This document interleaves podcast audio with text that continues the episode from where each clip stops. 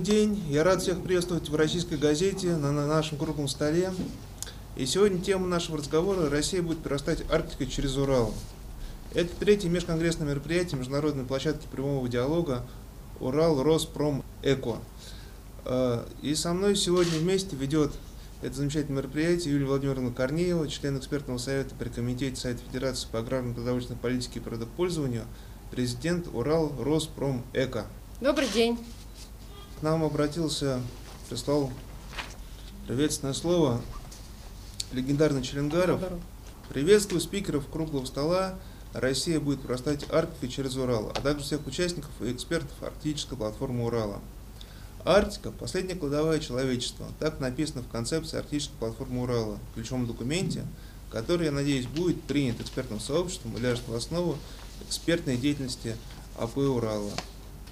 Привлечение науки и экспертов к решению вопросов развития русского севера особенно важно. Рассчитываю, что представительство России в Арктическом совете в 2021-2023 годах послужит делу дальнейшего укрепления регионального сотрудничества. Урал – это опорный край нашей державы. Его инфраструктурные сети, мощный научный, промышленный и, обо- и образовательный потенциал, трудовые ресурсы с, крепкими, с крепким уральским характером могут и должны обеспечить России реализацию геополитических интересов в арктической зоне страны на ее приполярных и северных территориях. Считаю актуальным и крайне полезным образование и развитие арктической платформы Урала, а также высоко оцениваю деятельность экспертов международной площадки прямого диалога Урал Роспром Эко в рассмотрении вопросов социально-экономического развития российских северных территорий. Уверен, что только привлекая научно-профессиональное сообщество, можно достичь устойчивого развития арктической зоны России. Желаю вам успешных докладов и их продуктивного обсуждения. Специальный представитель президента Российской Федерации по международному сотрудничеству в Арктике и Антарктике, президент Межрегиональной общественной организации Ассоциации полярников Челенгаров. Так, ну, я, наверное, да? Да, Давайте и давайте передаем вступительное слово Юлии Владимировне Корнеевой. Добрый день, уважаемые коллеги, рада всех приветствовать. Э, Хочу выразить огромную благодарность Артуру Николаевичу Челенгарову за приветственное слово, за то, что поддерживает наше начинание. Это очень важно. Игорь Петрович Бобровницкий, вице-президент Международной общественной организации ОСПОЛ, присоединится к нам чуть позже, в 12.15. У него сегодня серьезное совещание, и у нас небольшие изменения в программе тоже произ- произошли. Э, Жизнь, она динамична. Э, Вместо выступления э, министра природных ресурсов и экологии Свердловской области выступит его заместитель. Это не страшно, заместитель на то и есть заместитель, чтобы замещать отсутствующего министра. Все остальное пойдет по плану. Э, Что бы хотела сказать я со своей стороны? Арктикой наша площадка занимается уже 4 года. А, Эти вопросы мы поднимали с разных ракурсов, с разных сторон, пришли к выводу, что нам нужно формировать это направление в отдельную платформу. И в 2019 году в рамках Инопрома мы учредили арктическую платформу Урала. То есть Урал э, рассматривается как географическая часть. Это при Урале, за Урале, сам Урал. И вообще сам Урал, опорный край державы, э, вносит большой, огромный вклад э, вот в дело арктических, э, арктического развития и своими трудовыми ресурсами, и образовательными, и промышленностью. Вот поэтому мы решили организовать такую площадку. В настоящее время у нас в этом году для Российской Федерации вопросы арктического развития и э, приполярных территорий и северных территорий играют большое значение, потому что Российская Федерация два, на два года становится председателем, председательствующей стра- страной э, в Арктическом совете. Э, Для Российской Федерации решение этих вопросов это прежде всего геополитические интересы, но и социально-экономические интересы. Много говорить не буду, у нас большое количество спикеров и предлагаю перейти к работе. Я рад участвовать в этом мероприятии, тем более Арктика для России, в общем-то, это э, весьма важная и территория, и как наше будущее. И, наверное, с, вот, с освоением Арктики можно сравнить, наверное, с освоением космоса в известной степени. И это, в общем-то, очень большая комплексная программа. Э, Для российского председательства в Арктическом совете э, была подготовлена, проведена основательная подготовительная работа, разработана концепция э, председательства Российской Федерации в Арктическом совете. Э, В ее э, э, предусматривается проведение более 100 мероприятий. Не исключено, что если будут созданы предпосылки, то будет возможно и проведение саммита стран Арктического совета. Ну, как говорится, до этого еще далеко. Если мы посмотрим на, на то, что предложено Российской Федерации вот, к, к развитию международного сотрудничества в Арктике, то это, в общем-то, очень комплексная программа, которая охватывает практически все стороны жизни э, с упором на создание благоприятных условий для э, жизни и труда населения, для образования, для медицины, для большое внимание собирается э, предусматривается уделить э, э, коренным народам э, Арктики, в том числе ис- э, используют цифровизацию для того, чтобы э, их э, культурное наследие можно было бы обработать. Э, Ну, для России главное, что мы видим в Арктике, это территория мира, стабильного, взаимовыгодного сотрудничества. Естественно, э, упор делается на социально-экономическое развитие арктического региона. Для нас э, Северный морской путь – это э, национальная транспортная коммуникация Российской Федерации. Ну, можно от партнеров слышать э, разные вещи, но мы, в общем-то, как страна с, для которой Северный морской путь имеет стратегическое значение и которая обеспечивает на данный момент поставки природного газа, а э, с учетом путь- э, изменений климата, э, изменений ледовой обстановки в Арктике, то создается возможность для более короткого маршрута, хотя это, в общем-то, достаточно сложная вещь, потому что э, я думаю, что это потенциально еще, ну, э, но для этого нужно развитие портового хозяйства, и ледокольный флот, который сейчас активно строится в Российской Федерации. Естественно, Арктика это уникальная экологическая система, и вся хозяйственная деятельность в Арктике она должна э, э, вестись при строгом соблюдении экологических норм.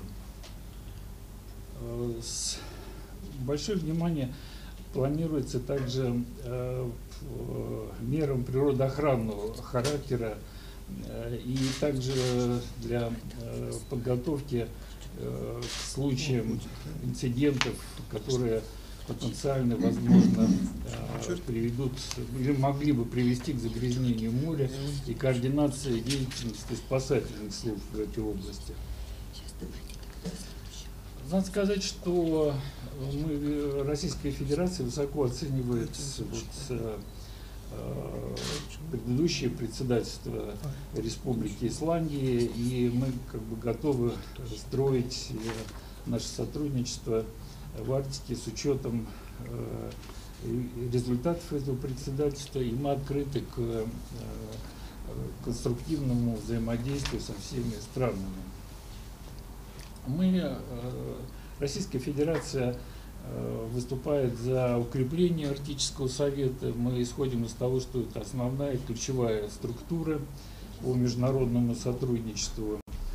И, естественно, мы открыты к взаимодействию и с членами Арктического совета, и с э, э, наблюдателями, и со всеми теми странами, которые готовы на конструктивной основе э, взаимодействовать с нами при соблюдении э, международных норм и правил, и с, э, э, потому что иногда можно увидеть, услышать и увидеть желание, если не, э, не к сотрудничеству, как э, в условиях Дикого Запада, но уж э, есть как бы неосвоенная территория, объявить ее там э, достоянием всего человечества и прочее, прочее. Но я думаю, что есть, есть э, правила, которые необходимо соблюдать, и Российская Федерация, она э, открыта к международному сотрудничеству, она выступает за международное сотрудничество при соблюдении этих правил. У нас уже есть успешное взаимодействие с Китайской Народной Республикой, с ее э, фирмами добычи СПГ в поставке. Э, Мы строится флот, строятся танкеры усиленные ледового типа, для которых, которые могли бы доставлять эти вещи. Ну, в целом, надо сказать, что э, да, ну и естественно, э, вот э, э, региональное с- как бы развитие страны, оно состоит из развития регионов, поэтому я думаю, в этой программе все регионы Российской Федерации могут найти свое место, не только те, которые прилегают к этой карте непосредственно э, являются, входят в арктическую зону или, при- или соседние регионы. Но практически, если мы посмотрим, то фактически Арктика требует э, развития современных технологий, создания новых материалов. Я думаю, вот научный потенциал, промышленный потенциал Урала, он во многом будет востребован. И здесь практически, я думаю, для всех регионов России найдется место и потенциальная возможность для сотрудничества. Э, Помимо Арктического совета у нас также есть Арктический экономический совет, и э, я думаю, что вот э, участие бизнеса, в конце концов, это как бы ключевой момент в любой, в любом сотрудничестве. И сейчас новым моментом будет создание секретариата российской части Арктического экономического совета, потому что, я думаю, правильно построить работу бизнеса, это крайне важно, потому что создать экспертный потенциал, детально прорабатывать проекты, я думаю, это очень э, такой существенный э, момент. Э, а, Когда мы говорим об Арктическом совете, то, естественно, это и взаимодействие с существующими другими форматами международными. И Это Баренц и Евроарктический регион, это региональное сотрудничество, которое еще как-то еще устояло и на которое как-то санкции в меньшей степени э, повлияли негативно.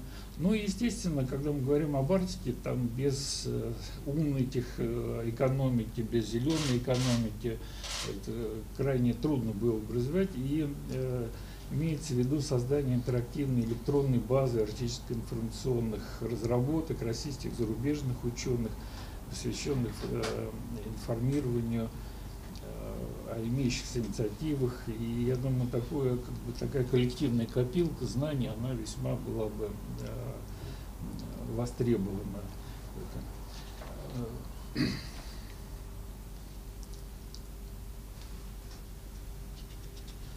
Ну, существенное внимание будет также уделяться здоровью коренного населения, в том числе э, развитию телемедицины, созданию необходимой медицинской инфраструктуры, э, молодежи, э, развитию молодежи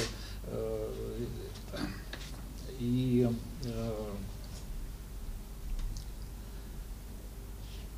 Ну, еще можно что сказать, что если мы посмотрим вот как бы последние публикации наших партнеров по э,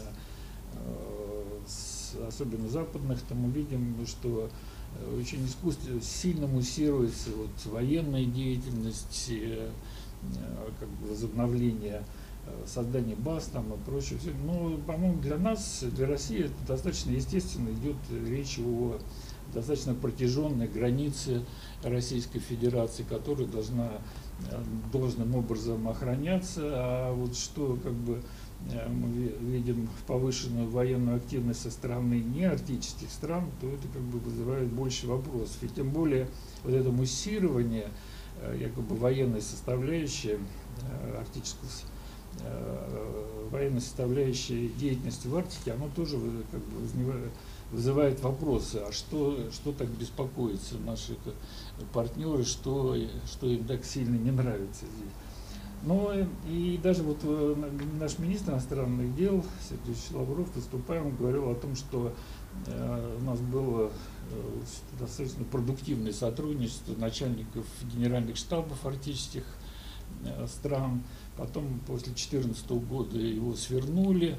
Мы готовы как бы возобновить это, ну и в качестве первого шага сделать, э, э, смотреть, чтобы могли представители военных ведомств собираться.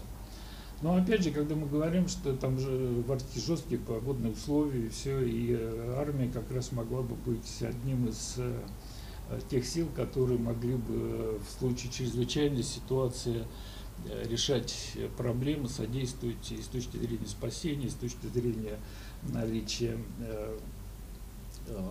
технологий, силы, средств. Так что это, в общем-то, тоже полезно.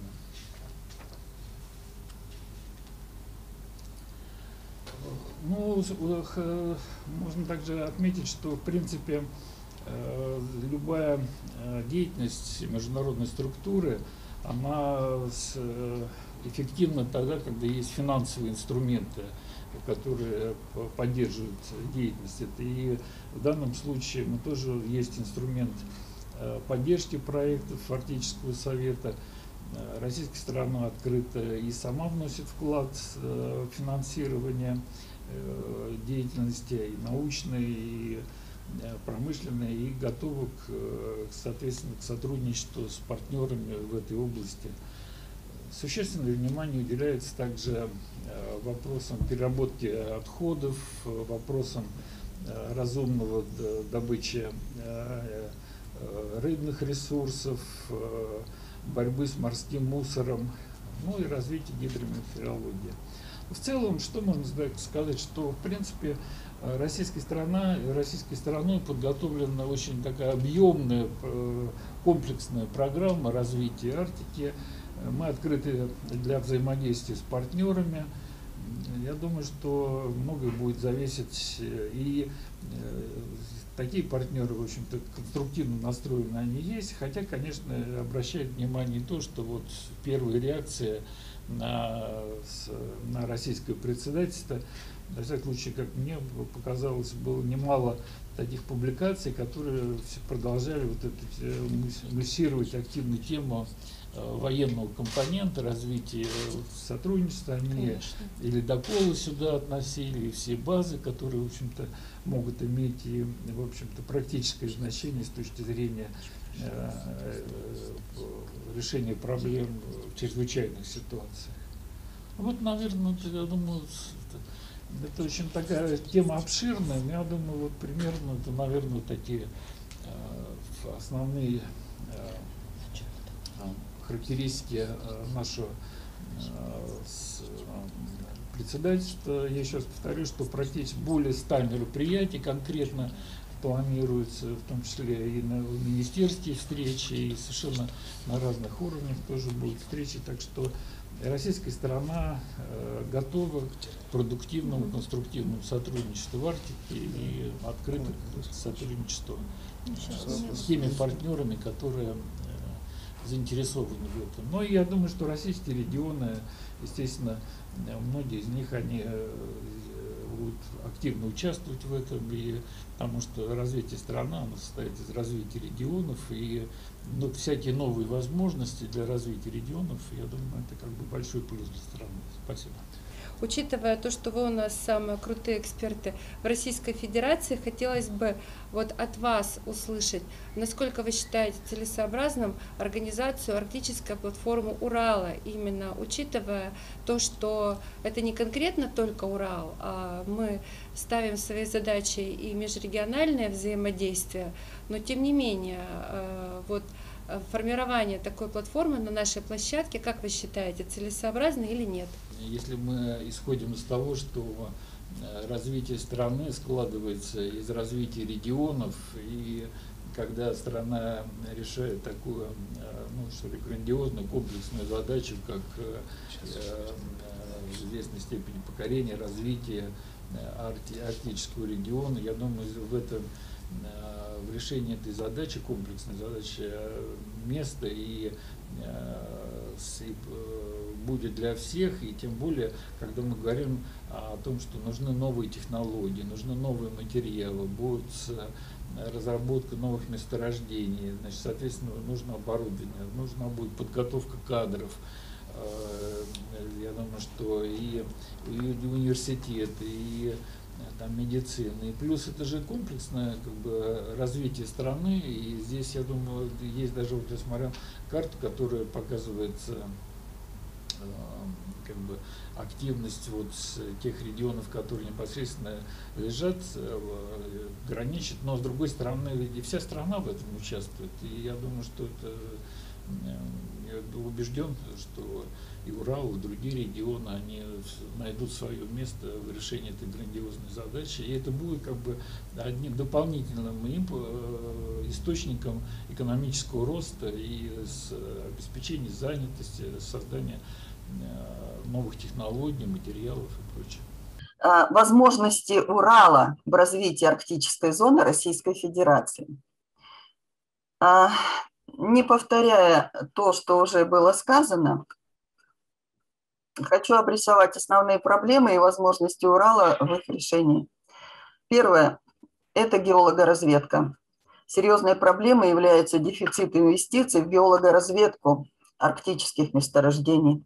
Возможно, дело поправит новый закон, проект которого подан в Государственную Думу. Суть этого закона в том, что частные фирмы будут допускаться к разработке арктических недр России. Ну, понятно, что смотря как этот э, законопроект будет оформлен, как он будет реализован, но тем не менее. На Урале есть прекрасная научно-практическая база геологоразведки. Это Уральский государственный горный университет.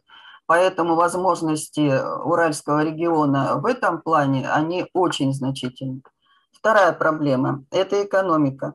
В арктической зоне Урала возможно необходимо развитие не только добывающей, перерабатывающей промышленности, каковая э, достаточно э, мощно присутствует, но и пищевой. И есть соответствующие мощности легкой пищевой промышленности во всех регионах Урала. Это производство экологически чистого мяса, оленей, яков, продуктов из него, косметические продукты из полярных ягод и трав, производство одежды и обуви – из местного сырья. И, э, насколько я знаю, вот из а, местного сырья уже производится очень эффективная ожоговая мазь у нас. А, третье – инфраструктура. Как здесь уже говорилось, инфраструктура присутствует, но развитая транспортная инфраструктура, то есть дороги, порты, железные дороги, энергетическая инфраструктура а, сегодня отсутствует. Это существенная проблема. Это приводит к росту издержек производства, блокирует освоение месторождений и э, требуется развитие таких видов транспорта, как малая авиация, дирижабли, новые автодороги, железные дороги, новые электростанции. И здесь крупный бизнес, институты Уральского регионального отделения РАН, промышленные предприятия Урала – могут стать э, хорошей базой решения этих задач. А четвертое, как уже говорилось, проблема подготовки рабочей силы для русской Арктики. Здесь же в основном используется вахтовая, э, вахтовым методом привлекается рабочая сила. Но если осуществить следующее, э, есть мощные высшие и средние специальные заведения в регионах Урала – и если осуществить целевую подготовку местного населения русской Арктики, в том числе Уральской Арктики, э, с условием, что раз это целевая подготовка, люди будут возвращаться и работать не менее пяти лет э, в тех местах, откуда они родом, то вот это было бы замечательно. Следующий момент – создание новой модели социальной политики для Арктики, что э, предусматривается э, решениями Арктического совета. Это вовлечение малочисленных народов Севера в экономические и социальные проекты федерального значения, развитие специализированной арктической медицины как отрасли экономики. У нас есть мощная совершенно сеть великолепных клиник, в которой в том числе практикуется телемедицина. Э, есть замечательные э, медицинские университеты. Необходимо создание пунктов психологической помощи и реабилитации для проживающих в Арктике некоренных жителей, не автохтонов. Это большая проблема. Необходимо возрождение и расширение существовавшей при Советском Союзе сети передвижных магазинов, передвижных клубов, передвижных медицинских пунктов для обслуживания малочисленных поселений народов Севера. Теперь вопрос. Кто, кроме того, что я перечислила, то есть кроме органов власти управления, промышленных компаний, э, учебных заведений, институтов УРОРАН, вот мне кажется, что необходимо привлекать к работе по э, освоению Арктики этнические диаспоры, этнические диаспоры тех э, этносов, которые работают и э, мощно присутствуют в Арктике, с их возможностями финансирования организации соответствующих мероприятий. Теперь вопрос, за чей счет это будет сделано? У нас есть Уральский банк реконструкции и развития. Почему бы ему не вложиться? Почему бы не осуществить э, государственно-частное партнерство? Ну и, наконец, как я уже сказала, средства этнических диаспор. При этом, на мой взгляд, необходимо учесть ошибки реализации проекта «Урал промышленный, Урал полярный», который, ну, скажем так, был очень широко задуман и хорошо профинансирован, но не то чтобы гора родила мышь, это нет – но полностью не было реализовано. Вот эти ошибки необходимо учитывать. Все, спасибо большое за внимание. Межрегиональные связи. Арктика, она, как и экология, не поделена на границы. Э, белочки, собачки, кошечки и все Э, живущие в Арктике, в том числе животные и неживотные, и растения, живут вне границ региональных или государственных. Скажите, пожалуйста, вот учитывая все-таки то, что Арктика – это особая территория, насколько важно межрегиональное взаимодействие для решения и арктических э, задач Российской Федерации, и вот нашей платформы, арктическая платформа Урала? В случае Арктики это просто критически важная вещь, межрегиональное сотрудничество, потому что Арктика – это сложный, климатически сложный, экономически сложный, этнически сложный регион. И э, поэтому, конечно, межрегиональное сотрудничество здесь играет главную роль, я думаю. Да. Благодарю вас. Хочу всех поздравить с обращением к столь волнующей и безграничной теме. И должен заметить, что, конечно, мы являемся свидетелями с вами очевидного изменения отношение к Арктике. Арктика ощущается сегодня иначе, чем она ощущалась еще некоторое время тому назад.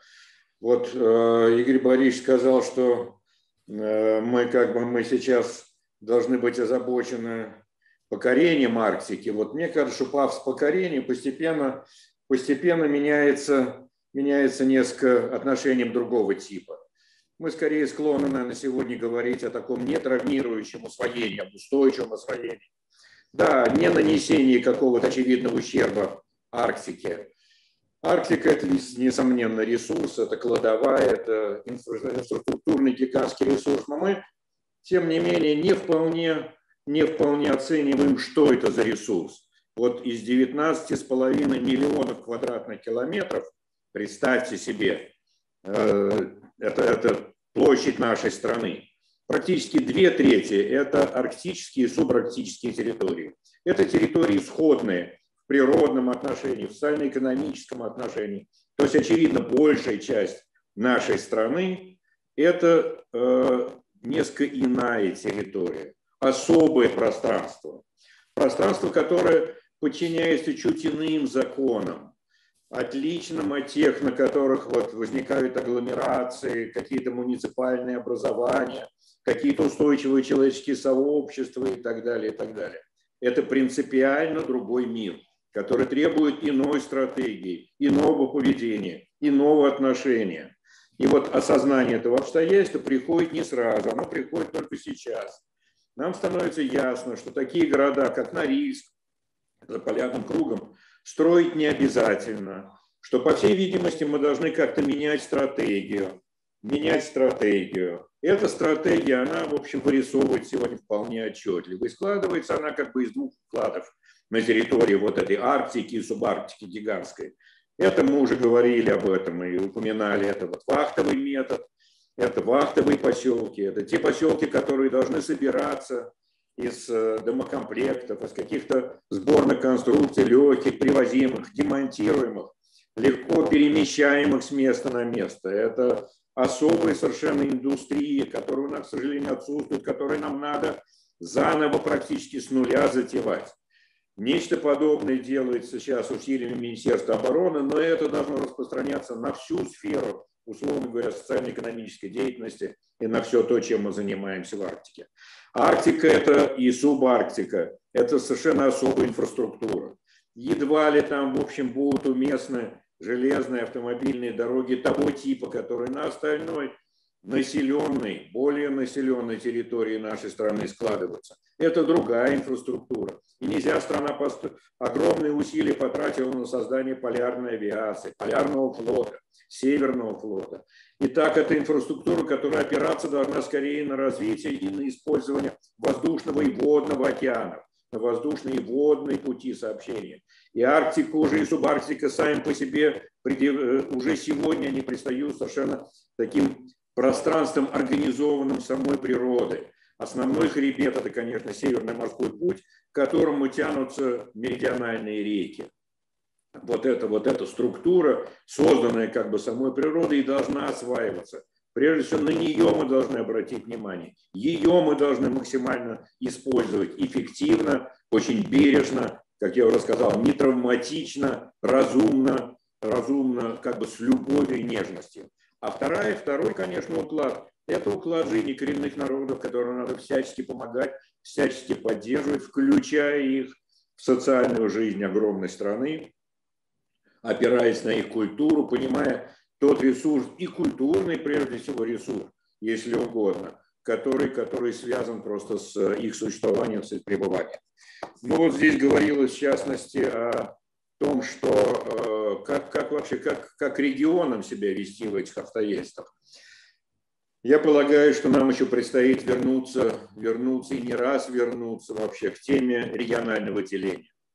И, э, возможно, воспользоваться опытом и Советского Союза, и опытом наших зарубежных партнеров, прежде всего Канады, где все северные территории становятся или являются территориями федерального подчинения, за исключением тех тех мест, где обитают коренные малые народы. Я глубоко убежден, что именно в этом направлении должна, должна развиваться политика, именно в этом направлении мы должны как-то размышлять и рассуждать о субарктике, поскольку, поскольку, как вот было сказано, как Юлия Владимировна заметила, экология, да, вот природный прежде всего компонент, если угодно – не, э, не предполагает вот этого, вот этого жесткого деления, того деления, тех границ, которые эффективно работают вот в, э, условно говоря, южном или там западно-южном поясе, обнимающем арктическую и субарктическую зону. Здесь нужна единая политика, единая стратегия, общие усилия страны, которые могут осуществляться на основании недавно принятого закона о федеральных территориях.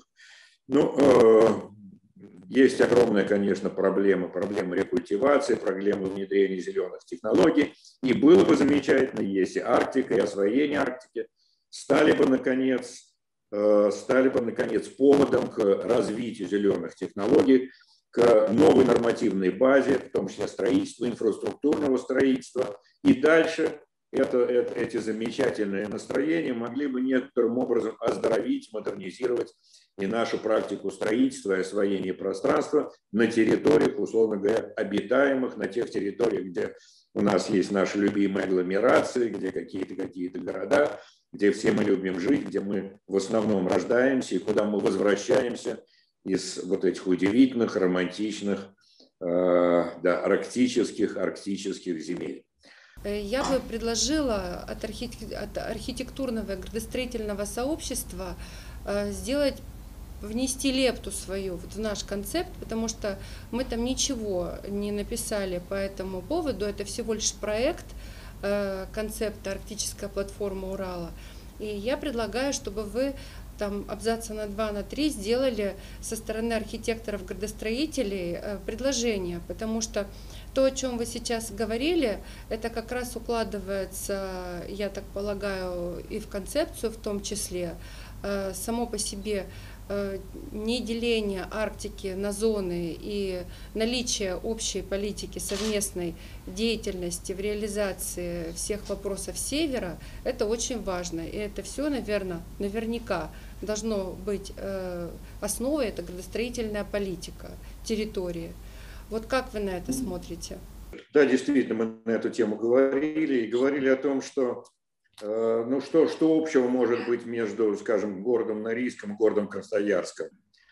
Да, у Норильска гораздо больше каких-то общих проблем с, э, сходных с теми, которые встречаются у соседей справа и слева, тем у тех, кто живет, в общем, э, в нескольких тысяч километрах к югу.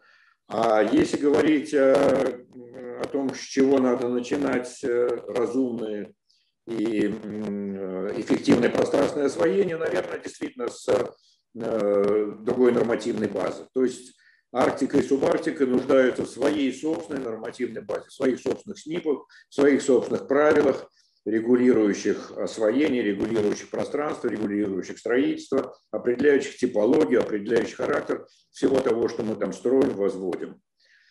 Вот, вот что это должно быть. Нельзя, нельзя руководствуясь теми СНИПами, которые, условно говоря, на, на э, российской равнине или, или в районе где-нибудь там Приморья или Алтая, могут быть эффективными. Нельзя, опираясь на них, осваивать сегодня российский север. Это очевидно.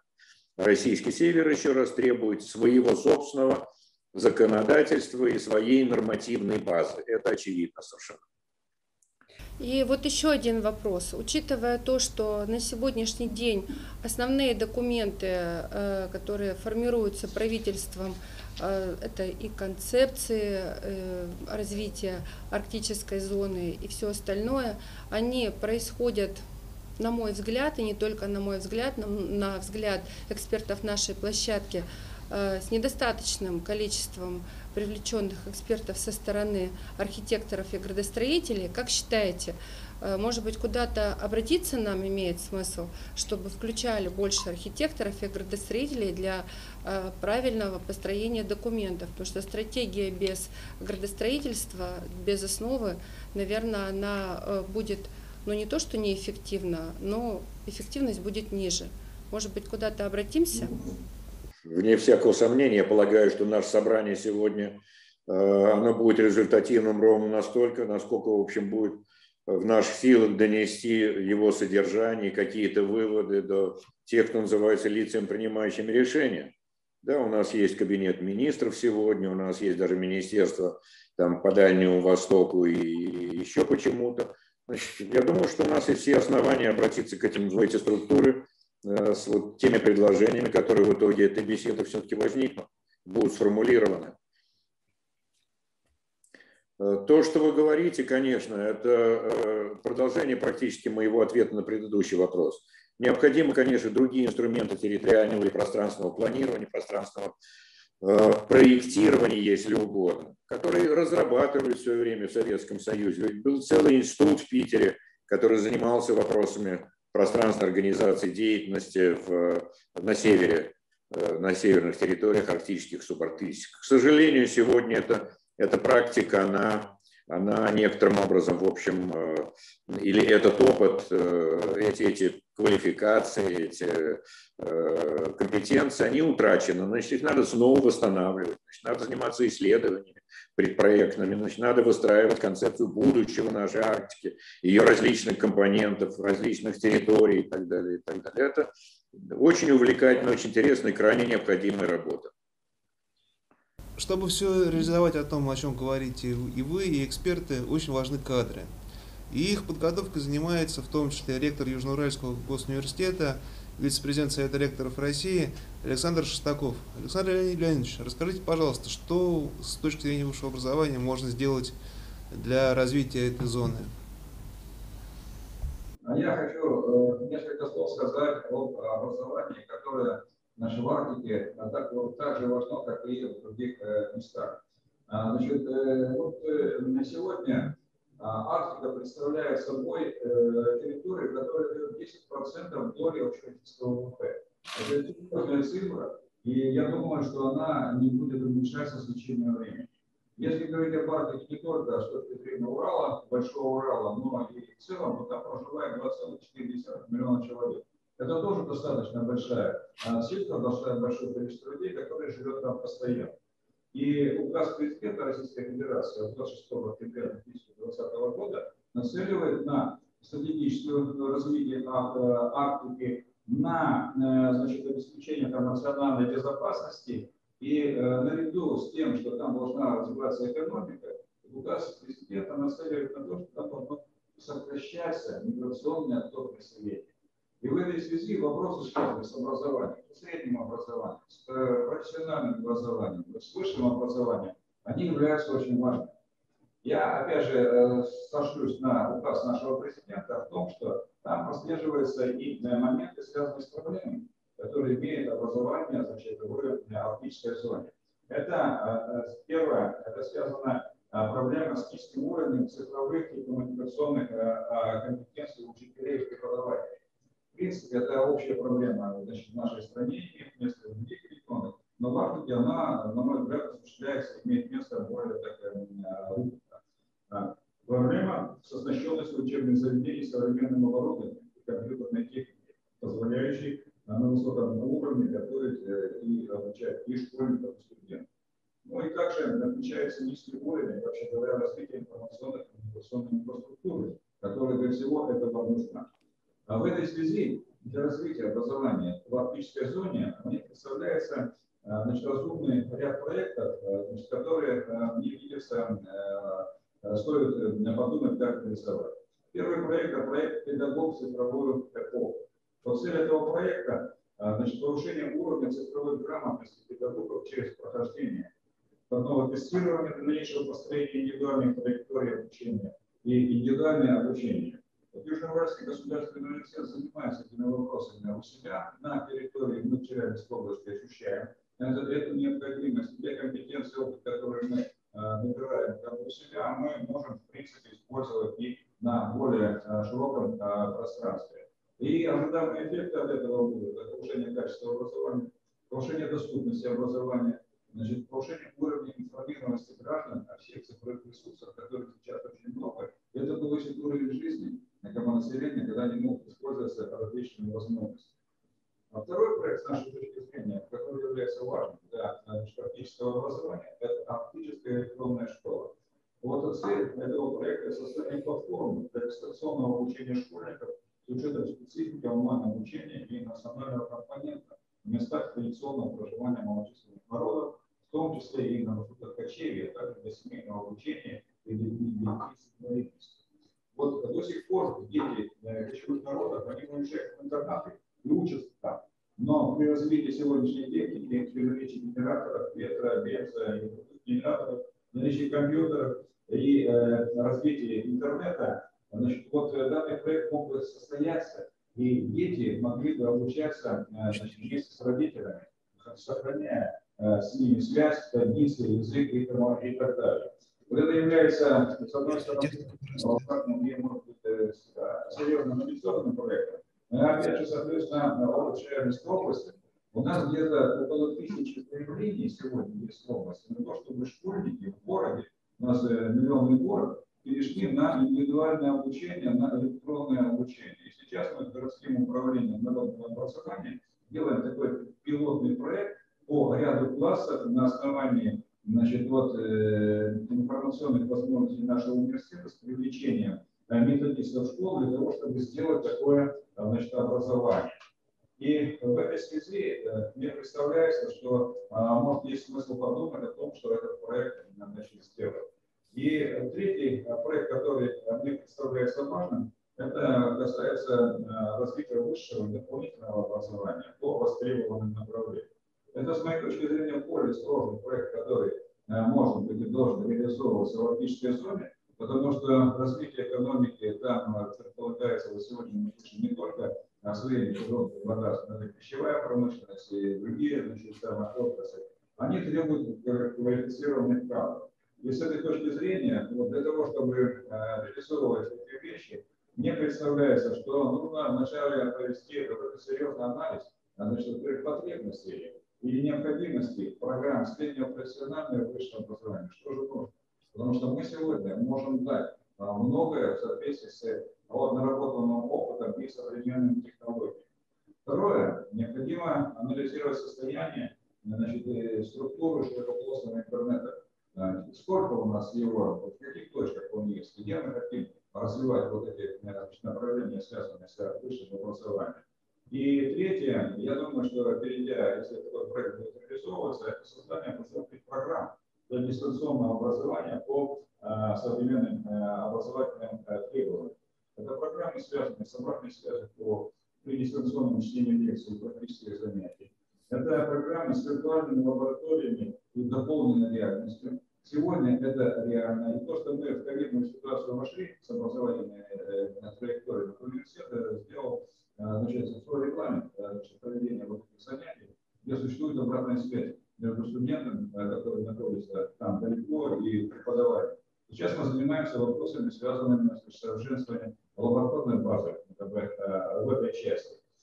И я думаю, что если значит, ну, наше общество и вот то, что мы обсуждаем, считает это правильным, значит, самое, и это должно быть опубликовано на, специальном портале оптического образования.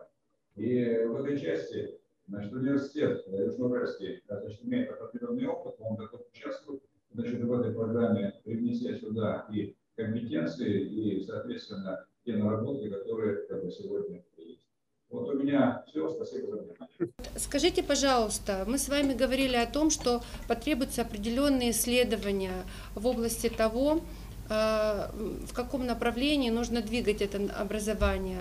Э, как вы видите э, сбор этой информации, что нужно сделать? Может быть, нужно какое-то обращение сделать, может быть, нужно нам на площадке что-то сформировать в этом направлении. То есть для того, чтобы что-то двигать в области образования, нужно понимать вектор движения, как мы его будем с вами формировать. Поскольку президент нашей страны, в общем, он озвучен в развитии марки, мне представляется, что должна быть какая-то программа или программа развития физического образования, в которой бы мы, значит, если вы согласны с теми тезисами, которые, о которых я говорю, вот это должно э, значит, пройти. Прежде всего, вот мне представляется, что вот школа, э, очень важна школа, потому что все э, значит, вещи, связанные с образованием, уровнем и так далее, они закладываются в школе. И вот электронная школа, значит, приблизить ее, чтобы, возможно, меньше людей живут в интернатах, приблизить ее, значит, родителям, мне представляется это, значит, это важно. И здесь, может быть, есть не столько исследования нужны, сколько нужны значит, осознание, что это нужно делать.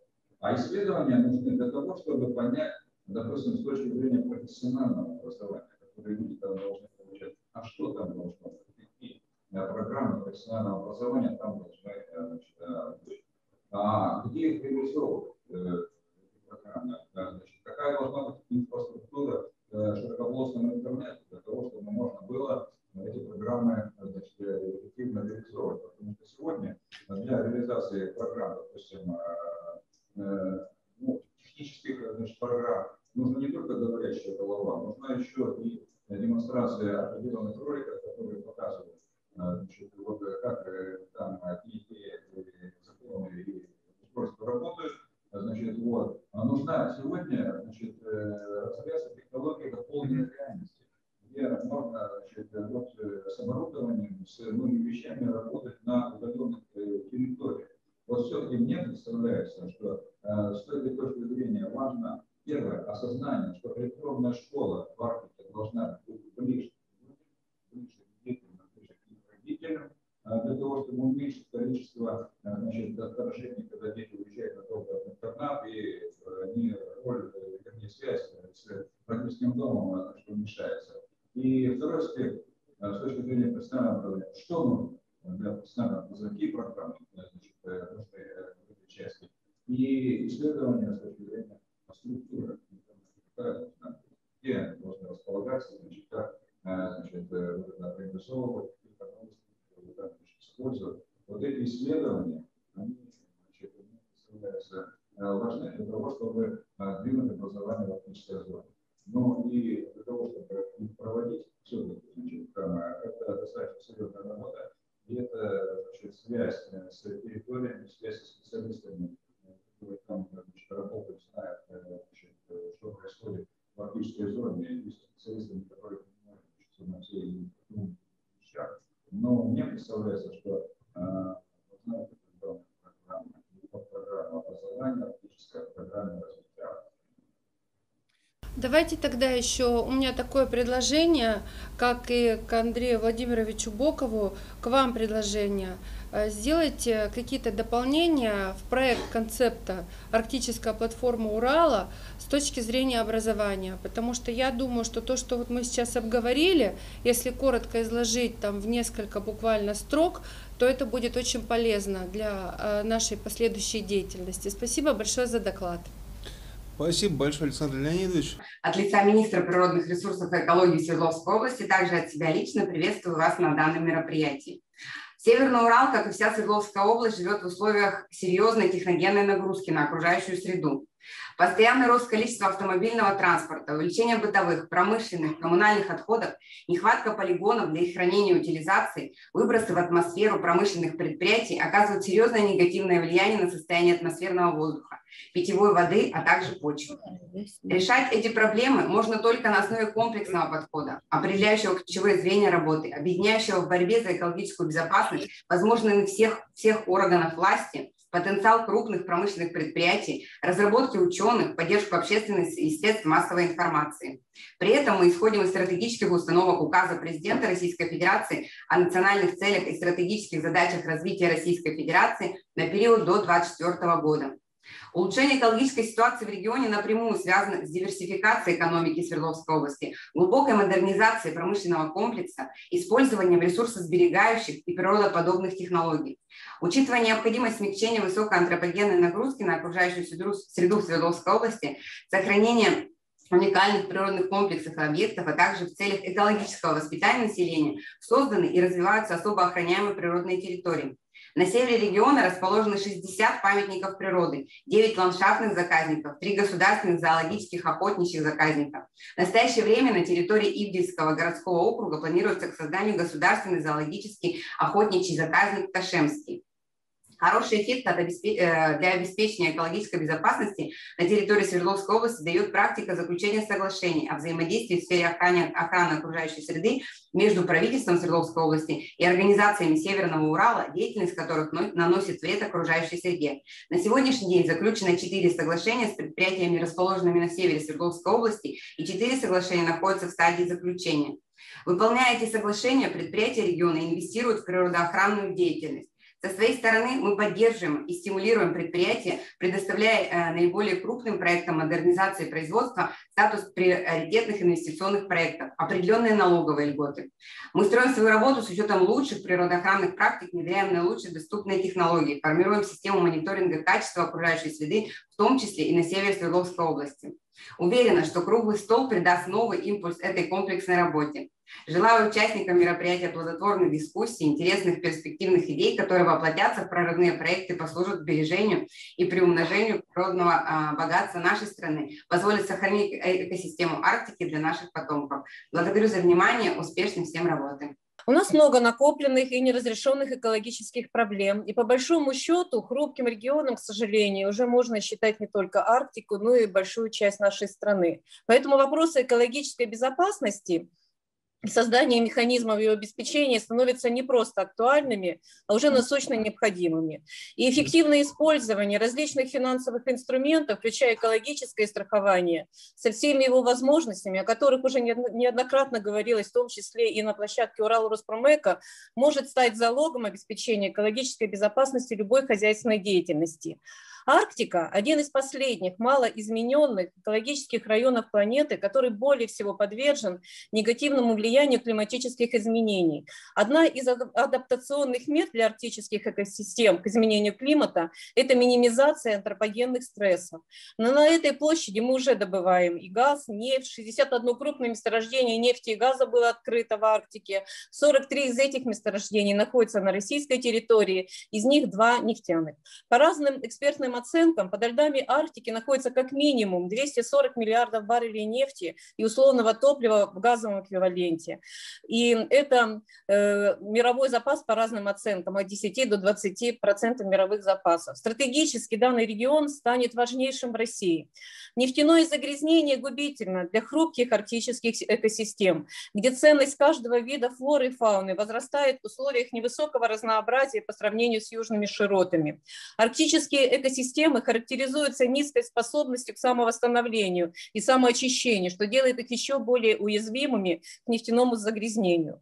После 2010 года, когда произошла экологическая катастрофа, взрыв нефтяной платформы в Мексиканском заливе, экологи активно начали выступать об опасности бурения нефтедобычи в Арктике. Это был крупнейший в истории США разлив нефти, в результате которого уничтожены тысячи животных и птиц. Климатические условия в Арктике очень специфичны. И если Мексиканском заливе природные условия таковы, что после разлива нефти экосистема вступила в борьбу с последствиями, бактерии среагировали на загрязнение, начали уничтожать последствия разлива, то в Арктике температуры существенно ниже, что означает увеличение длительности этого процесса. По сути, нефть как бы замораживается и остается в своем исходном состоянии. Более того, если не вследствие утечки, вне зависимости от того, станкера, либо в результате операции бурения попадет под слой льда, то последствия будут непредсказуемыми, так как в истории бурения таких прецедентов еще не было. Ситуация осложняется еще и тем, что в Арктике компании работают на очень удаленной территории. Здесь нет большого количества международных аэропортов, способных быстро доставить необходимое оборудование в случае чрезвычайного происшествия нет промышленности, нет большого количества специализированных крупных судов в зоне досягаемости. В Арктике нет инфраструктуры, необходимой в случае даже малейших неполадок. Экологи заявляли, что в случае похожей катастрофы в Арктике, а вероятность ее специалисты оценили как высокую, выше 50%, ликвидировать разлив во льдах будет практически невозможно. Поэтому до начала активного освоения шельфа должна быть разработана не только система превентивных мер по сохранению редких видов животных и растений и наиболее уязвимых экосистем Арктики, но и четкая система финансовых гарантий в области экологической и промышленной безопасности, обеспечивающая не только возмещение ущерба окружающей среде, но и ее восстановление. Освоение арктического шельфа возможно только при условии оценки всех экологических рисков и воздействий, в том числе с учетом климатических изменений. Для выполнения этих условий необходимо иметь полную научно обоснованную информацию о состоянии экосистем Арктики, учитывать динамику реакции на антропогенные воздействия в условиях изменения климата, разработать и внедрять инновационные технологии добычи ресурсов, безопасного хранения, транспортировки, создать инфраструктуру для предотвращения предотвращения и адекватного реагирования на разливы нефти в арктических ледовых условиях. Помимо экологических рисков и, безусловно, сложных климатических условий, существует целый ряд иных, иных рисков освоения Арктики. Это экономические инвестиционные риски, вложение инвесторов в освоение Арктики для добычи труднодоступных извлекаемых природных ресурсов носит долгосрочный характер. Как правило, их окупаемость занимает от 10 до 15 лет. Это так называемые длинные деньги. Защита интересов инвесторов приоритетным образом должна быть соблюдена и может быть реализована благодаря принятому в прошлом году закону о государственной поддержке предпринимательской деятельности в арктической зоне. Кроме этого, э, риски технологической возможности реализации шельфовых проектов в Арктике в текущих условиях Подоб, подобных проектов в высоких арктических широтах по промышленной добыче единицы во всем мире. Какие же возможности страхования в защите от данных рисков? На сегодняшний день отечественные страховщики обладают страховыми продуктами и опытом страхования инвестиционных рисков, страхования строительно-монтажных рисков, страхования буровых работ, страхования ответственности за загрязнение окружающей среды, ответственности за загрязнение нефтью, в том числе при ее транспортировке. К слову, хочу отметить, что storm Кодексом торгового мореплавания досконально регулируются вопросы ответственности за ущерб от загрязнения судов нефтью. Так, в соответствии со статьей 323 «Страхование или иное финансовое обеспечение» собственники судов, зарегистрированных в Российской Федерации, перевозящие наливом в качестве груза более 2000 тонн нефти, должны для покрытия своей ответственности за ущерб от загрязнению осуществить страхование или предоставить иное финансовое обеспечение ответственности на сумму, равную пределу его ответственности ответственности за ущерб от загрязнения. Три главы кодекса регулируют вопросы ответственности за загрязнение нефтью, ответственность за ущерб, причиненный опасными вредными веществами, ответственность за ущерб от загрязнения бункерным топливом. Однако все условия страхования не учитывают специфику осуществления деятельности в новых условиях и обычно для согласования и отработки таких условий, а также создания механизма обеспечения финансовых гарантий страховых выплат, в том числе путем перестрахования рисков, необходимо создание объединения страховых организаций, например, в виде российского пула страхования арктических рисков. По аналогу мы создавали российский ядерный страховой пул, авиационно-космический страховой пул, российский антитеррористический страховой пул, когда страховались действительно специфические сложные риски, потому что страховщики должны выработать единые условия. Риски новые, и крупные могут быть убытки. Пул страховщиков – это инструмент, который позволит выработать условия страхования, обеспечить их реализацию. А основой, конечно же, должна стать соответствующая нормативно-правовая база. Так, например, до сих пор не принят проект закона об арктической зоне. У этого законодательного акта много задач – оборона, экология, местное население, защита инвесторов. Однако провозглашенный принцип э, в законе – соблюдение требований в области охраны окружающей среды, обеспечение и сохранение уникальной природно-климатической среды арктического региона при принятии всех решений, не имеют воплощения. Механизмы финансовой гарантии в тексте отсутствуют. В связи с чем предлагаю в резолюцию, если мы будем делать резолюцию круглого, круглого стола, включить предложение о разделе финансовых гарантий и их видах, в том числе страхования, для обеспечения э, деятельности хозяйствующих субъектов в условиях Арктики. Ну, у меня все. А вот в связи с тем, что любое страхование предполагает э, страховой взнос, э, предприятия несколько холодеют при слове страхования. То есть э, наши предприниматели, э, средние и крупные предприниматели понимают, что э, при наличии, допустим, э, обязательного экологического страхования предприятий первого-второго класса опасности – это будет однозначно э, увеличение их э, нагрузки с точки зрения выплат и экономики. Но я бы сказала так, что любая деятельность, это, касается не только нефтяных предприятий, любая деятельность человека, она связана с э, нарушением э, окружающей среды. Хоть в Арктике находится, хоть, не, хоть это не арктическая зона, но в Арктике это особо ощутимо, потому что период восстановления, как вы правильно сказали, э, той же самой среды нарушенной не в годы, исчисляется десятилетиями, а может быть и даже столетиями. Поэтому вот управление рисками в Арктике – это особо важно.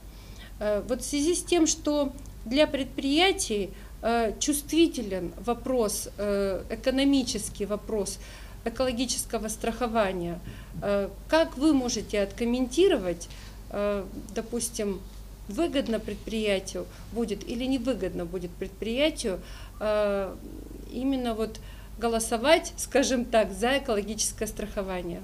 У нас должен работать принцип «загрязнитель платит». Он предусмотрен у нас и законом об окружающей, охране окружающей среды. Но он, к сожалению, на сегодняшний день не работает. И если бы все хозяйствующие субъекты действительно несли ответственность за вред, который они реально причиняют, и возмещали ущерб, конечно, им было бы выгоднее оплатить страховую премию, потому что она в разы, в десятки раз будет меньше, чем тот ущерб, который они должны возмещать в соответствии с законом об охране окружающей среды в полном объеме. Принцип этот у нас не работает, к сожалению, на сегодняшний день. Когда мы готовили проект закона об обязательном экологическом страховании, мы проводили э, срез, в том числе на Томской области, снимали э, данные, собирали по э, тому, как возмещается вред окружающей среде. Мы были удивлены. То есть даже штрафы зачастую, они не оплачиваются в полном объеме. С другой э, путем экологического страхования таким образом и осуществляется снижение э, возможных аварий, потому что при наличии договора экологического страхования страховая компания, страховщик будет всегда мониторить грамотно любое предприятие, которое, с которым заключен этот договор, потому что ни одна страховая компания не нацелена на убытки. А для предприятия поддержание своего оборудования в боеготовности в полной, то есть в исправности и так далее, она не то чтобы в разы, она на порядке в экономическом плане ниже, чем те выплаты, которые могут быть. И площадка Урал Роспромека подготовила полный пакет э, проекта федерального закона об экологическом страховании. В 2020 году у нас очень много, если посмотреть э, по нашим Э, мероприятиям межконгрессным мы включали вопросы экологического страхования, мы обсуждали эти вопросы почти на каждом мероприятии. И я думаю, что все-таки в этом году или, может быть, в следующем году э, произойдут какие-то перемены, и, может быть, нам удастся продвинуть э, вот этот пакет проект документов, которые мы подготовили совместно экспертами площадки Урал Роспромека по экологическому страхованию. Меня зовут Алексей Коростелев, я представляю группу компании Гранула Спеццемент. Это производственная компания, которая занимается а, производством, производством и поставками специализированных материалов, применяемых для строительства нефтяных и газовых скважин.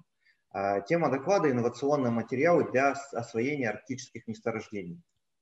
Но, как уже коллеги сказали, а, ведутся с некоторой степенью активностью работы по разведке до разведки и подсчету запасов на различных арктических месторождениях, в том числе на месторождениях полуострова Ямал, Таймыр и Республика Саха-Якутия, а также в акваториях северных морей. И данные этих исследований подтверждают высокую промышленную продуктивность по нефти, газу и газовому конденсату в данных регионах. Такие площади, например, как Тембейский кластер, это северо-тембейское месторождение, которое не так давно сошло на странице информационных изданий в связи с тем, что «Газпром» планирует раз, а, переработку получаемого газа в Усть-Луге.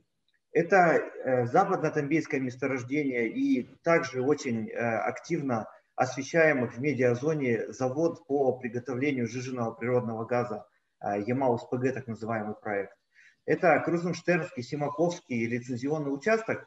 Все эти крупные месторождения не уступают по запасам основным месторождением гигантом типа Ямбурского, Уренгойского и Медвежьего.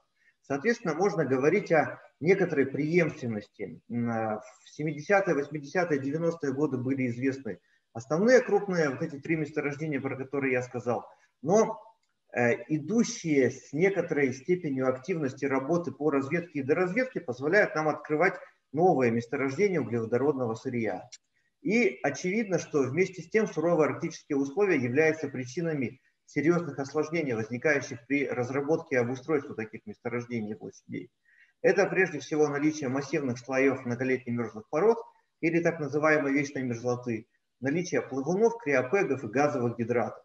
Немаловажным фактором, усложняющим работу, являются также и суровые климатические условия, которые обязывают нас применять специализированное оборудование в хладостойком исполнении, э, либо специальные материалы, которые позволят обеспечить пассивную либо активную теплоизоляцию. А легкие полые заполнители типа алюмосиликатных микросфер – это частицы, представляющие собой сферу, а, внутри наполненные газом а, либо воздухом, представляют собой достаточно хороший реагент или компонент для обеспечения пассивной теплоизоляции. Данный материал широко применяется при возведении объектов обустройства месторождений – а также при строительстве скважин в условиях э, низких температур и наличия многолетних мерзлых пород. Такие заполнители способствуют получению бетона и цементного камня с низкой теплопроводностью и высокой несущей способностью, что позволяет обеспечить пассивную теплоизоляцию различных конструктивных элементов. Это наиболее, конечно же, актуально и востребовано при строительстве в вечно мерзлых грунтах.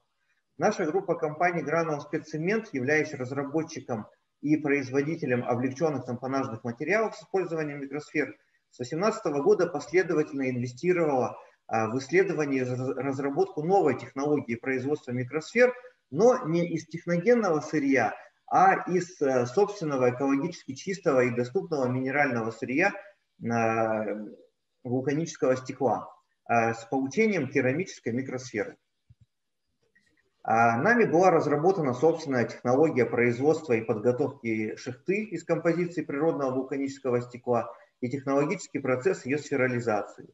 Все этапы производства проходят под контролем автоматической системы управления. И в отличие от распространенных технологий получения вспученных добавок, это изображение на слайде справа, по типу гранулированного пеностекла или попкорна, наша запатентованная технология позволяет осуществлять контролируемую сферализацию микрочастиц и вырабатывать сферические искусственные стекловидные частицы с закрытой пористостью и нулевым водопоглощением под давлением.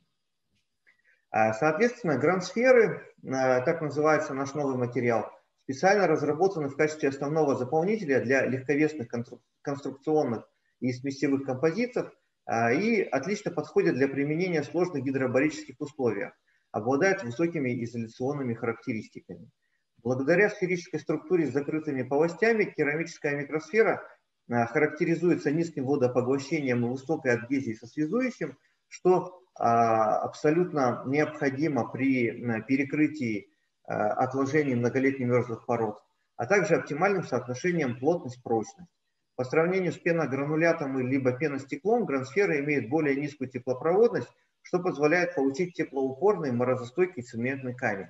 А в настоящее время при работе в массивных отложениях многолетних мерзлых пород активно применяется система термокейсов. Это когда намеренно сначала пробуривается отверстие увеличенного диаметра, туда спускается труба термос. А труба термос представляет собой две концентричес... два концентрических цилиндра, между которыми а, находится вакуум. И термокейс, либо труба термос, она работает как и обычный бытовой термос, то есть полностью блокирует теплопередачу из внутреннего цилиндра на внешний круг мерзлоты. Данные технологии являются достаточно дорогими, ну, кроме того, есть элементы активной теплоизоляции. А, это сезонное охлаждающее устройство, когда жидкий азот закачивается непосредственно а, в, на устье скважины. Применение специальных э, тампонажных материалов теплоупорным вяжущим, конечно, по теплопроводности не, не равен по коэффициенту теплопроводности системам активной теплоизоляции, но очень близок к ним. А затраты, э, которые несет э, компания недропользователь либо буровой подрядчик в случае использования изолированных цементов на основе керамосфер, они гораздо ниже, нежели системы сезонных охлаждающих устройств либо труб термосов. А химическая активность керамосфер позволяет заполнителю более эффективно встраиваться в матрицу цементного камня при твердении, обеспечивая отличную адгезию либо сцепление к цементу и поверхности. Абразивный эффект а, частичек дополнительно способствует очистке ствола скважины при промывке и прокачке. Здесь на слайде приведены данные по цементированию выбранных 100 скважин, которые мы получили, и оценка качества цементирования – а, по результатам акустической цементометрии. А, ну вот как мы видим, э, новая технология керамическая микросфера, она достаточно близка к текущей используемой ценосфере, а, либо опережает ее в среднем на 10-15%. Мы применяем данную технологию, начиная активно с 2018 года. В 2020 году нами было зацементировано более 900 скважин с применением новой технологии. А, и мы планомерно осуществляем переход, масштабный переход в дизайне облегченных цементных растворов а, к керамосферам собственного производства. Основываясь на нашем более чем 20-летнем опыте, нами разработаны и внедрены в промысловое применение новые составы облегченных цементных смесей на основе керамосферы. Ну а непосредственно возможность тонкой регулировки любого из основных параметров керамосферы – это толщина стенки, прочность стенки – плотность самой частицы, мы научились подбирать данный материал под конкретные геологотехнические условия цементирования скважин. Ну, в рамках работы группового рабочего, э, в рамках вообще осуществления деятельности по групповому рабочему проекту это достаточно удобно, потому как есть типовая конструкция скважины, э, которая подбирается на основе конкретных геологотехнических условий, и мы подбираем уже под эти под конструкцию скважины, под термобарические условия определенную фракцию материала поставляем ее на месторождение, и там э, происходит цементирование в интервалах ММП. А керамосферы с различным грамм-составом подтвердили свою эффективность на вечно мерзлых грунтах э, в различных арктических регионах. Ну, прежде всего, это Ямал, там мы исторически начали свое присутствие и применение наших материалов. Там толща мерзлоты от 300 до 500 метров. Северные районы Ханты-Мансийского округа, там а, с массивом мерзлоты около 50 метров. Ну и Восточной Сибири, это прежде всего Республика Саха-Якутия, там у нас есть опыт применения нашего материала для толщи мерзлоты э, до 600 метров. А, таким образом, а, мы смогли осуществить а, планомерную, так сказать, реализацию нашего проекта, начиная от идеи в 2018 году до полномасштабного внедрения в 2020 году нового легкого заполнителя, который прежде всего позволяет снизить теплопроводность тампонажного камня и повысить, повысить эффективность работы в интервалах ММП, многолетних мерзлых пород. У меня все. Готов ответить на ваши вопросы. Алексей Сергеевич.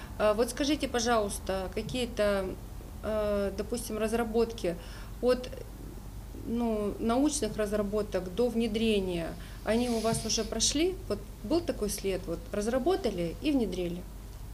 Таких разработок на самом деле достаточно много. Э, вот конкретно то, что касается керамосферы, тут э, сошлось два потока одновременно. Э, первый поток – это традиционное желание нас, как завода-изготовителя новых материалов, перейти от, от сырья, с, который, которое вырабатывается нестабильно, к более контролируемому процессу и перейти к тому сырью, которое мы всегда можем получить в любое время года. А, допустим, алюмосиликатная микросфера, которая активно применяется в строительстве, это продукт, который получается на основе сжигания а, угля.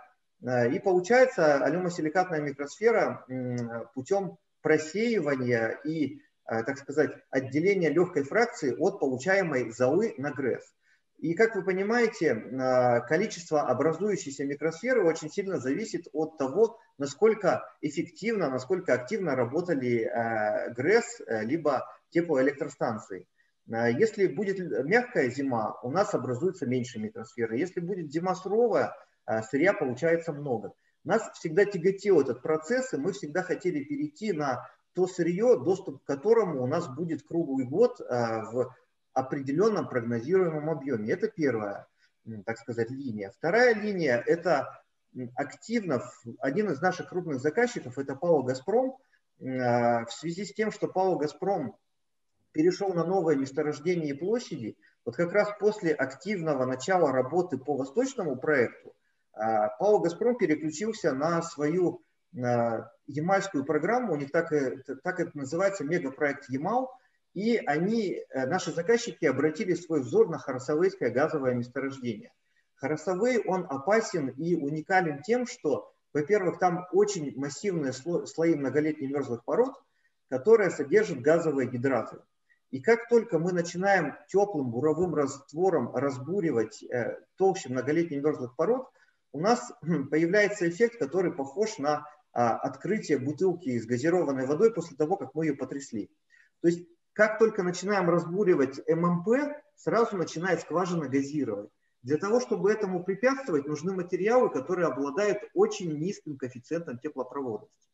И, как я уже сказал, два потока сошлись. Первое – это желание перейти на новое сырье. Второе – желание обеспечить нашим заказчикам материал с очень низким коэффициентом теплопроводности. С 2018 года мы этим занялись. И вот это один из примеров реализации проекта от идеи до непосредственного внедрения. Есть также другие технологии, они тоже относятся к Арктике, но о них я готов кулуарно с вами поговорить, потому что это может занять много времени. Добрый день, уважаемые коллеги. Э, извините, что не смог сразу подключиться, параллельно было мероприятие, э, научная конференция. И э, я с удовольствием как бы, рад все-таки вот выйти на связь поучаствовать в вашем мероприятии, потому что считаю, что э, повестка дня чрезвычайно актуальна сегодня, в наше время, когда э, мы можем свидетельствовать о том, что вопрос развития арктической зоны в Российской Федерации наконец обретают уже э, характер программно-целевого подхода и могут быть реализованы Э, э, после того, как, э, собственно говоря, утверждены важные программные документы, документы стратегического планирования. Таковыми является, конечно, в первую очередь единый план реализации основ государственной политики и стратегии развития арктической зоны Российской Федерации на долгосрочный период до 1935 года. Соответствующее постановление правительства было подписано 15 апреля 2021 года. И к таковым относится, конечно же, постановление правительства от 30 марта 2021 года за номером 484 об утверждении государственной программы развития арктической зоны Российской Федерации.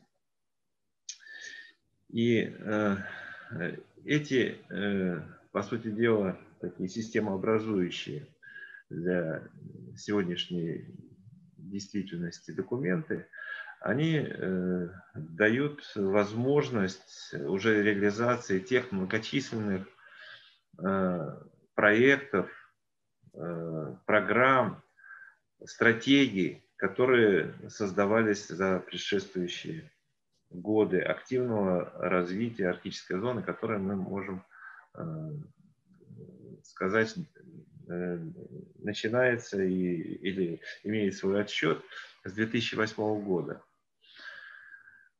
Э, безусловно, конечно же, требуется изучить эти документы, с тем, чтобы реализовать в том числе и мощный научно-технологический потенциал Уральского региона для решения программ социально-экономического развития арктической зоны Российской Федерации. И в этом отношении я должен э, отметить э, позицию президента э, Ассоциации полярников Артура Николаевича Челенгарова. Я надеюсь, вы сегодня имели возможность э, заслушать его приветствие э, да. участникам круглого стола. Э, и она заключается в том, что Ассоциация полярников готова выступить площадкой для продвижения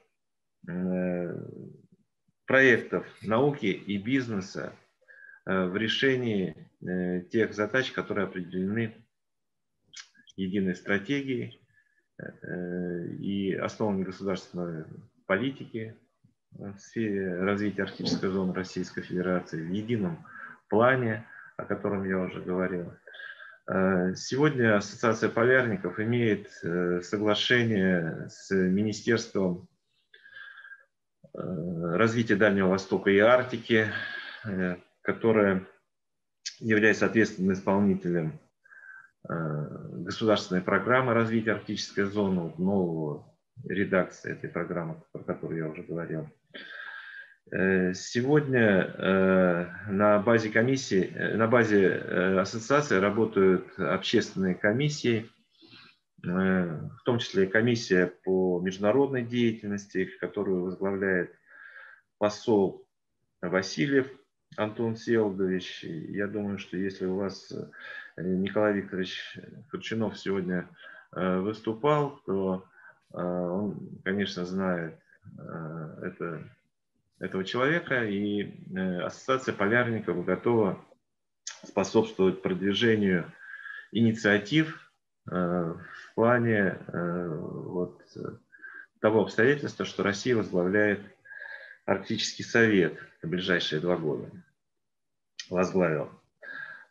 Поэтому я хочу еще раз подчеркнуть, что Ассоциация полярников, э, выступая сегодня уже э, как общественная площадка для продвижения проектов науки и бизнеса в развитии арктической зоны, э, мы знаем общественные резолюции Э, ассоциаций и э, научных форумов традиционных, которые проходят в Санкт-Петербурге, э, начиная с 2010 года, традиционно в декабре месяце, и в этом году, наверное, это не будет исключением.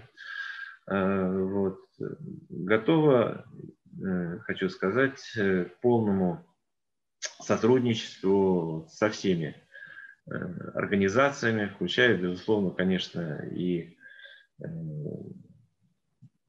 организации науки, бизнеса Уральского региона. Безусловно, в полном объеме это относится к общественной комиссии по арктической медицине, которую я возглавляю, и э, к комиссии э, научного совета отделения медицинских э, наук Российской академии наук по медицинским проблемам Арктики, которую ну, по стечению обстоятельств тоже поручено мне возглавлять, и которая сегодня участвует в реализации государственной программы развития фундаментальных и поисковых исследований в Российской Федерации с 21 по 30 годы по разделу арктическая медицина и экология человека в экстремальных климато-географических условиях. Спасибо за внимание. А вы все-таки у нас э, академик э, и доктор медицинских наук. А скажите, пожалуйста, вот человек и север в Арктике вообще, насколько э, целесообразно человеку быть на постоянной основе? Вопрос действительно сложный, поскольку можно тогда вас спросить, что такое, насколько целесообразно. Какова цель, вот настолько и целесообразна. Если цель освоения Арктики в целях социально-экономического развития Российской Федерации, то другого, наверное, на сегодняшний день не придумаешь даже в эпоху роботизации, информатизации. Может быть, когда-то мы придем к тому, что можно будет все проблемы развития Арктики решать там онлайн или с помощью роботов. Но пока эта задача требует э, участия, участия людей, э, в том числе в таких формах, как вахтовые формы труда, которые сегодня являются, безусловно, преимущественными для развития с учетом того, что организм человека не рассчитан для э, работы в таких и в таких э, экстремальных, по сути дела, э, природно-климатических условиях. Поэтому выходит так, что целесообразно но если рассматривать человек э, как э, организм, э, то это требует защиты организма, на что, собственно говоря, и направлены все медицинские программы по развитию системы здравоохранения, по разработке технологий сбережения здоровья, включая коренное население, кстати, которое там проживает, но выполняя несколько другие задачи и имея такой мощный э, эволюционный ресурс. Вот. Поэтому задача науки, медицины, государства э, защитить человека в этих сложных экстремальных условиях. Чем, собственно говоря, вот наша комиссия по медицинским проблемам Арктики в Академии наук и занимается. Коллеги, добрый день. Э, коллеги уже много раз э, проговорили там много актуальных проблем, которые касаются Арктики. Но, на мой взгляд, проблемы Арктики это в первую очередь касаются развития человеческого капитала, и Арктика это прежде всего люди. Уже говорились цифры, примерно полтора процента э, проживает на территории Арктики, субарктики, и это порядка 4 миллионов человек. И если спрашивать про проблемы россиян, то, наверное, там ответ у большинства россиян он будет там примерно одинаков. Если мы не спросим, конечно, жителей Арктики короткий день и длинная ночь, наверное, формируют другое восприятие и другие проблемы, в том числе круглосуточного освещения. А при минус 50 там, все бытовые вопросы, они тоже кажутся совершенно иначе. Даже те же цветочки в горшочках ты уже не поставишь на подоконник, они банально замерзнут.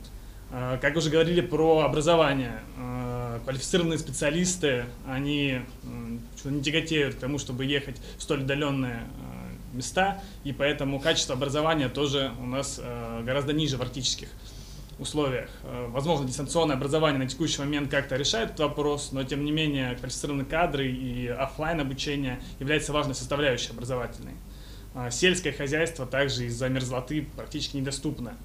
И банальное отсутствие солнца также влияет там, как на настроение людей, которые там проживают, так и на иммунитет в Арктике смертность в 9 раз выше, чем по всей России, и это последствия отсутствия солнца, последствия отсутствия иммунитета.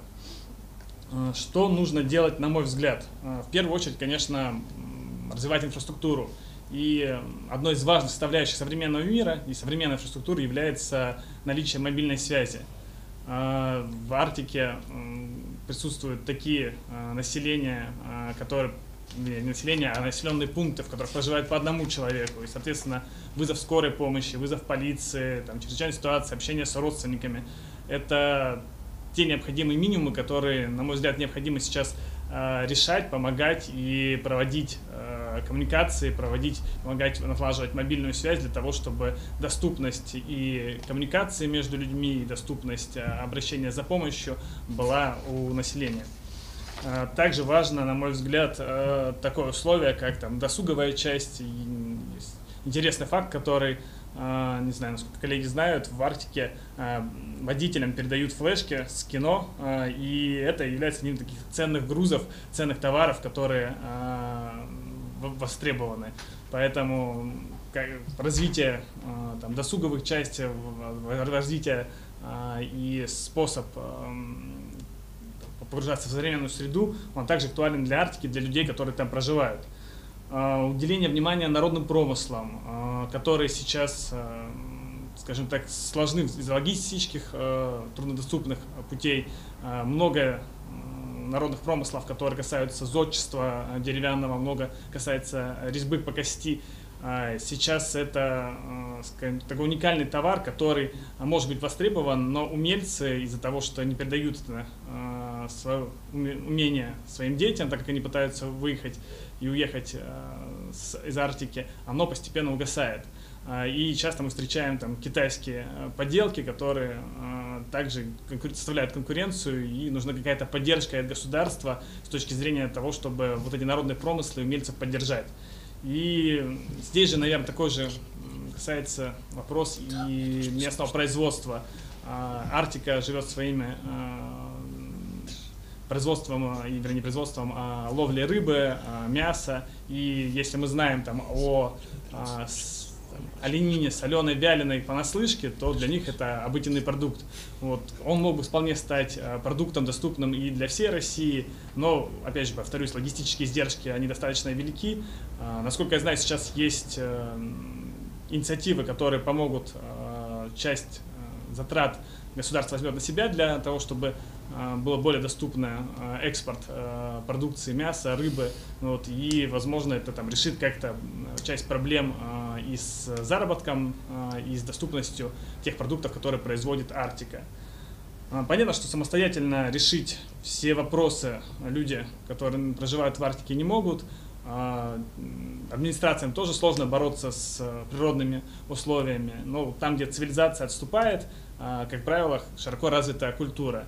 Поэтому важным для человеческого развития капитала является сохранение тех культурных традиций, которые а, существуют а, у народных племен а, в целом в Арктике.